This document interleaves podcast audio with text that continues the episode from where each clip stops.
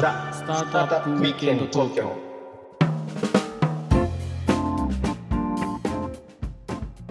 はい皆さんこんにちははい、こんにちは。ロックウィステリアのフッティですひろきちゃんです。はい今日もザ・スタートアップウィークエンド東京の時間がやってまいりましたはい。ということでねうんうん。もう2月ですよ早いですねあっという間ですね、2月ですか。はい早いですよねはい。とい。うことでね、まあ、昨今、あのひろきちゃんもねこれからアグリテックとか、まあ、いろんなスタートアップさん見られると思うんですけどやっぱり農場のあれ、共通的な悩みっていうのはうん、やっぱり人不足なのかな？そうだね。やっぱりもう人もいないしね。こう技とかさあの技法とか勘と経験みたいなのが若い人に引き継がれないとか、あととにかく人がいないから農作物がもうそもそも日本で作れなくなっちゃうよみたいなのがあってさあもうグローバルのそのアジェンダになってるわけよね。うん。だなんとかそれをしないといけないよね。ねはい。ということで、今日の起業家さんすごいですよすごい人来ましたよ。すごいじゃあご紹介しましょうかはいお願いします。えー、キスイテック株式会社代表取締役のタビル・ブルームさんですタミルさんどうぞよろしくお願いしますこんこんにちは。よろしくお願いしますに。ちはということでタミルさん、はい初の海外起業家うん。ご出身はどちらなんでしたっけ？私はもともとイスラエルに生まれて、その後にはアメリカに育ちました。おおイスラエルからアメリカそして今日本で古いと言われる農業の分野で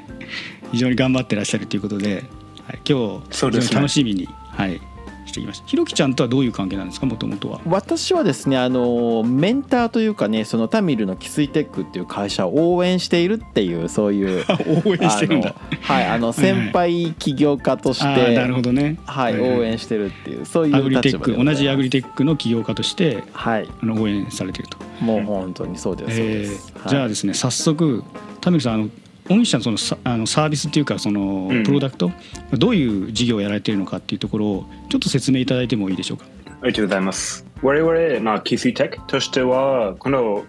まあ、もともと私はこの宇宙ロボットを研究して、まあ、その同じ技術を使って、まあ、農家さんが関わっているのは、まあ、人手不足と、この、まあ、機械設備投資が高すぎと、この身体的な負担を解決できるような、まあ、新しい農業機械、まあ、アダムという、まあ、じ自動運搬、草刈り、農薬散布のロボットを作ってます。おおすごいああの宇宙ロボットって最初ぼおっしゃったと思うんですけどもっていうことはもともとそういう研究をされていらっしゃったんですよね、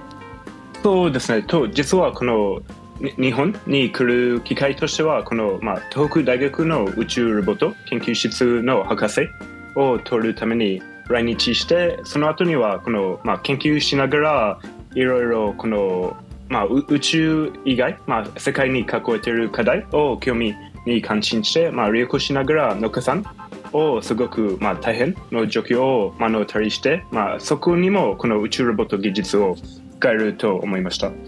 おおすごいですね。その宇宙ロボット具体的にはどういうもともとはどこで働かれてたんですか？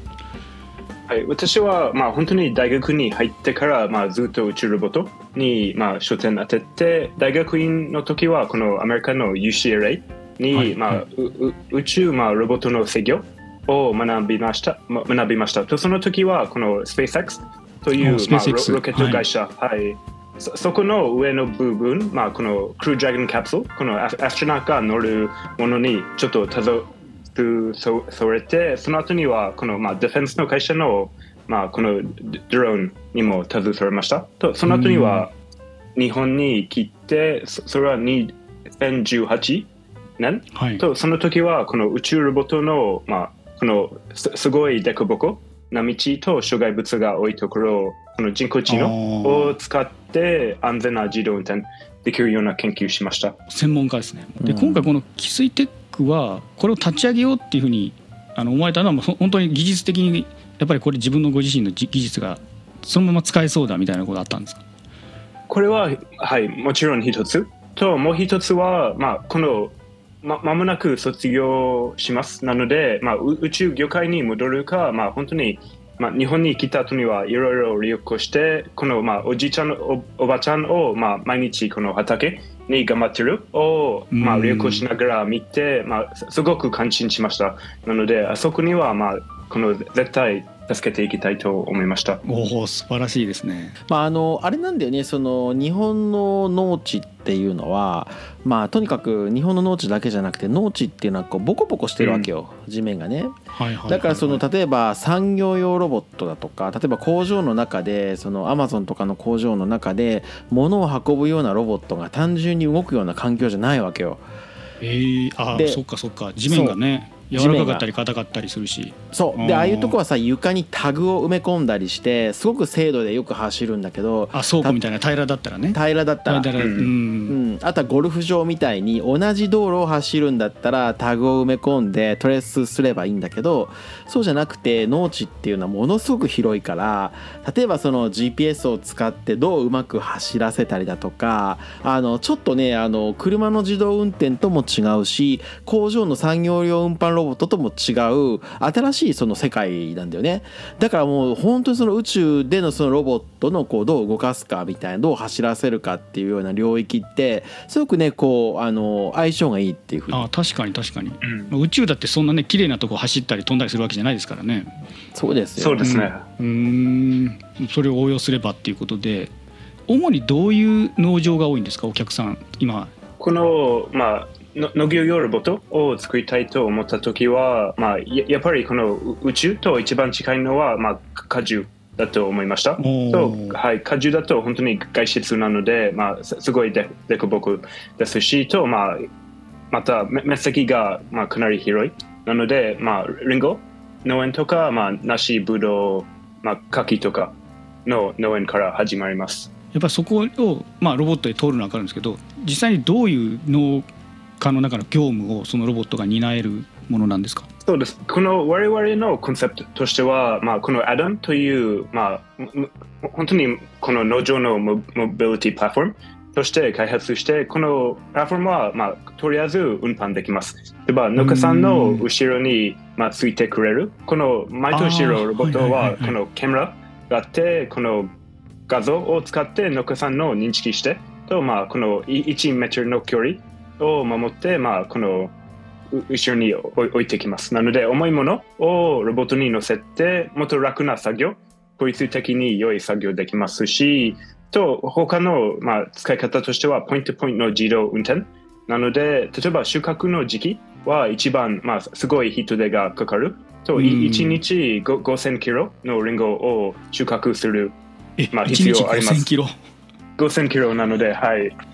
すごい、はい、人もかかって身体的な負担がすごく大きいなので、まあ、その中にはこの収穫場所から選別場所、まあ、100、300メートルぐらいまでにこの人の声にロボットは行ったり来たりすることができますので、まあ、ひ一人ぐらい、まあ、効率的なオペレーション。農家の後ろについてくるの面白いですね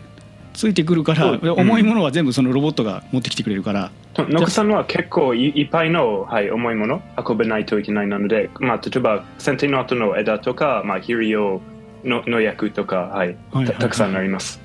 そうかそうか。それは今まで自分でね運んでこなきゃいけなかったのはもう全部ロボット任せにできますと、2つ目におっしゃったのが自動でこうポイントトゥポイントで行ったり来たりするんでそこの間に、えー収穫したものを入れておくみたいなそうですね、はい。ちゃんとした技術がないとそうですね、はい。とすすごい障害物がありますなので、まあ、ひ人も、まあ、たくさんの木とかも、と、まあ、このか壁とかもありますなので、これをちゃんと認知しないと、あまり、